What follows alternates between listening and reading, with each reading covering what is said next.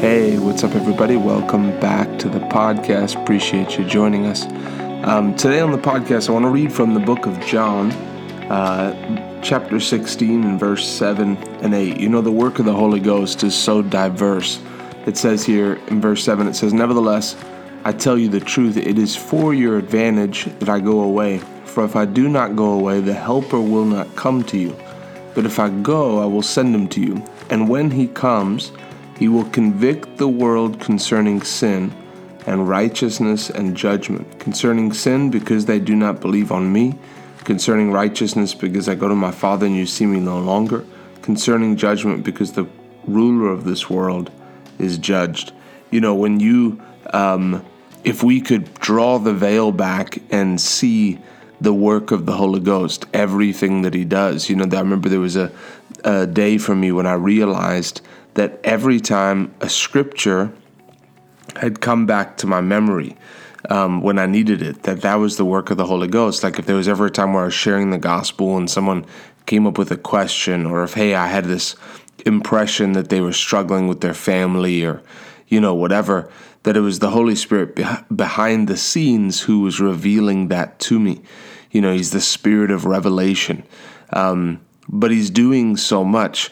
Uh, and so, in the context of being in a church service of preaching, uh, I have the privilege uh, this this semester of uh, co-teaching a class on homiletics, which is the art of preaching. And uh, you know, you talk about different things. The Scripture says, "Reprove, rebuke, and exhort with all long suffering and diligence." Right. So Paul as a preacher was as a man of God was saying to a younger man of God, "Hey, these are important things to remember to do."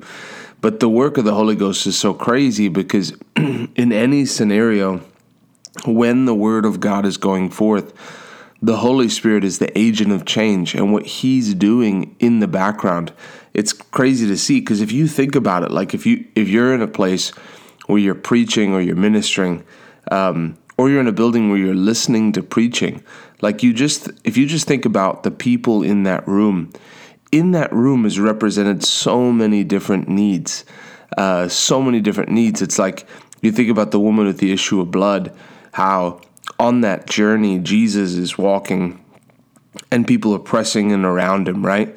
And and this lady comes and she says to herself, "If I can just touch the hem of his garment, I'll be made whole."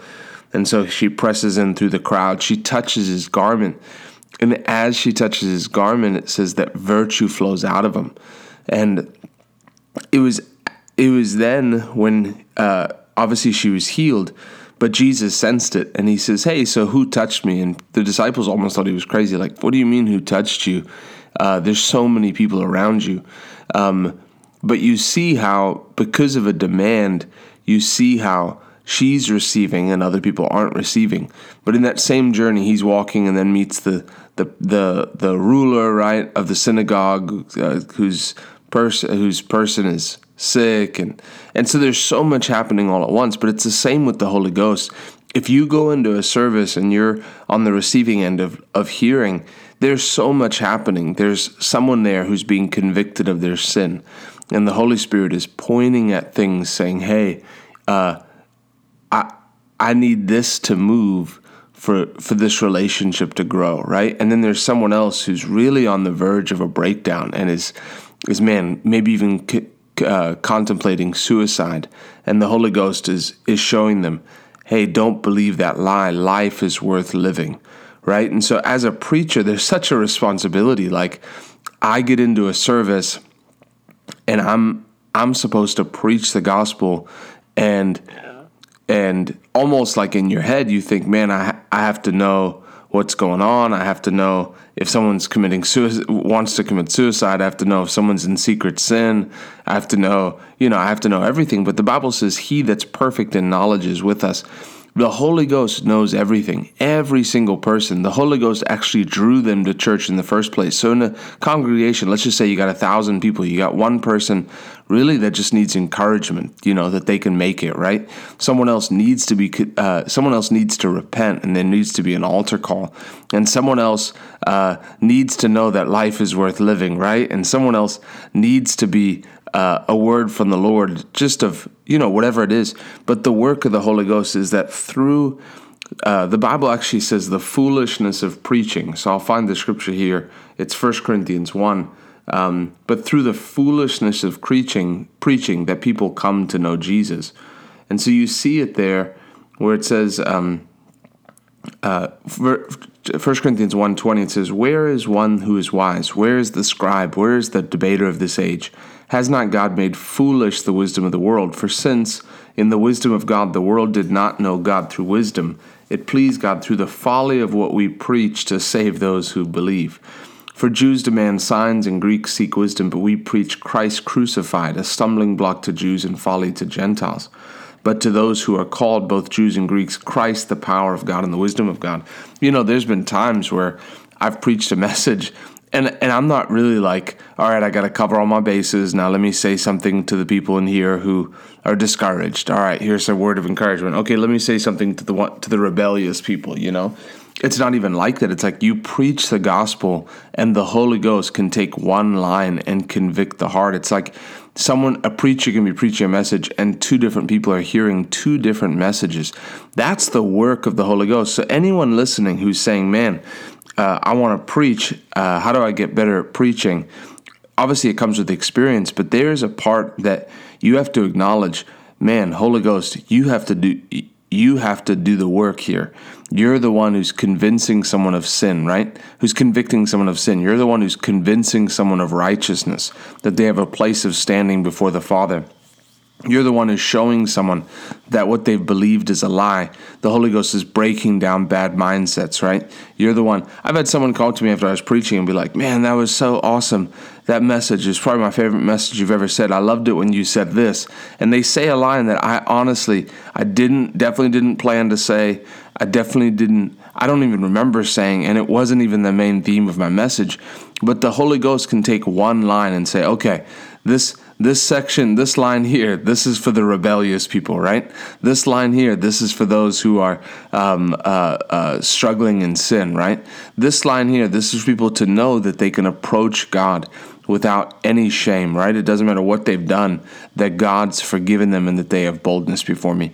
And so it's the work of the Holy Ghost. So as you preach, saying, Holy Spirit, speak through me, use the, my tongue as the pen of a ready writer, and you'll see you know, in 45 minutes, how God can take someone who's lived a life 30 years, 40 years, right?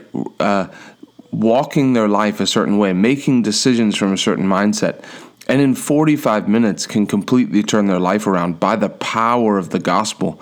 Uh, Romans 1.16 says, For I am not ashamed of the gospel of Christ, for it is the power of God unto salvation. You know, there's there's a power in the gospel that we have to remember that God uses the gospel as a tool to break down 30, 40, 50, 60 years of wrong believing.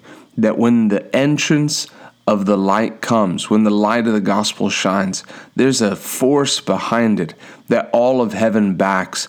And people get radically turned around. Man, I used to believe this way, but in one moment I heard this message and my whole life changed uh, the power of God was manifested to me. So, for those of us um, preaching, what God is actually looking for, number one, is a willing vessel, someone that He can flow through, someone who's not preaching their own opinion, but someone who is um, uh, preaching the Word of God. Acts chapter 24. Let me read you the scripture here. Excuse me, Acts chapter 20.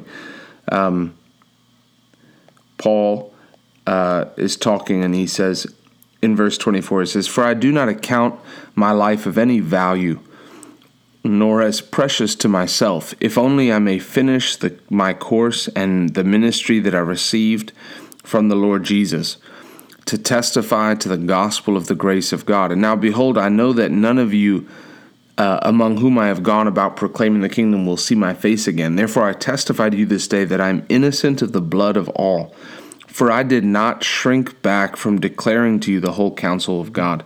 Man, what a crazy um, what a crazy statement, but for any preacher, such a warning, right? He says, I'm not innocent of the blood of any of you because I didn't shrink back from preaching the whole gospel. You know, there's a danger that comes for people who would preach the gospel in this this feeling of like, well, there's this idea of like, uh, and and we call it being seeker sensitive, but it's this idea of like, well, ultimately, I want to win people to Jesus, so I'm not going to talk about this, right? There's people who won't preach on healing. Ministers, pastors of churches, whole denominations won't preach on healing. And maybe they believe in it, maybe they don't, and it's just a misunderstanding.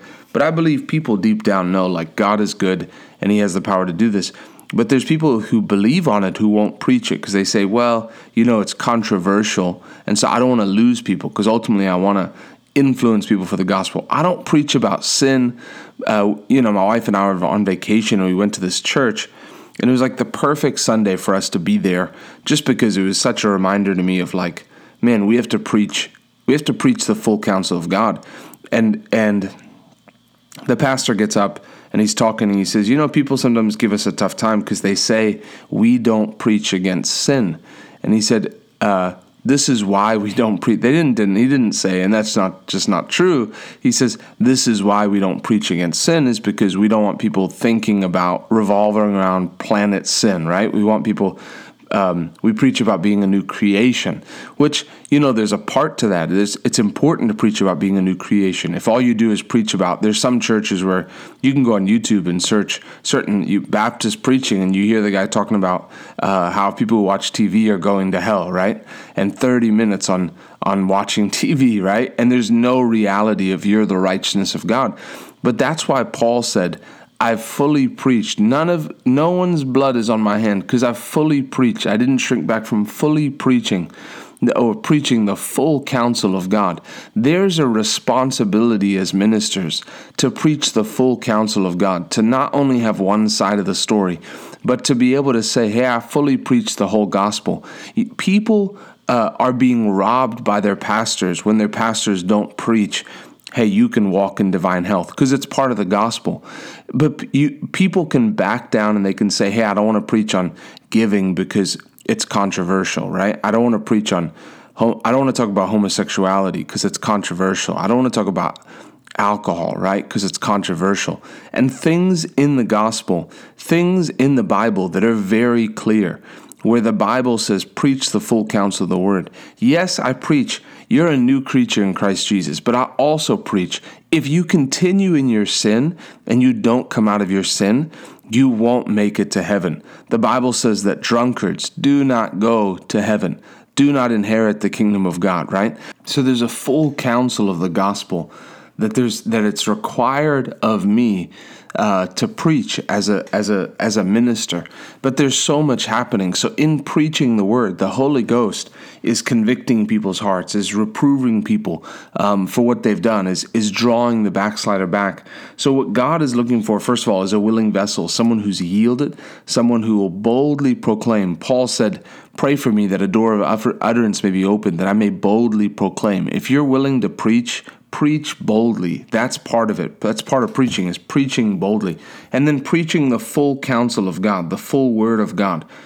And then as someone who's listening to preaching, there's a way to approach uh, preaching and there's a way to not approach it. So as someone who's a, who's who's sitting down in a church listening to preaching or turning on you know YouTube and listen to preaching, there's a couple ways of looking at it uh, that are important. Number one is you look at it like I'm being fed.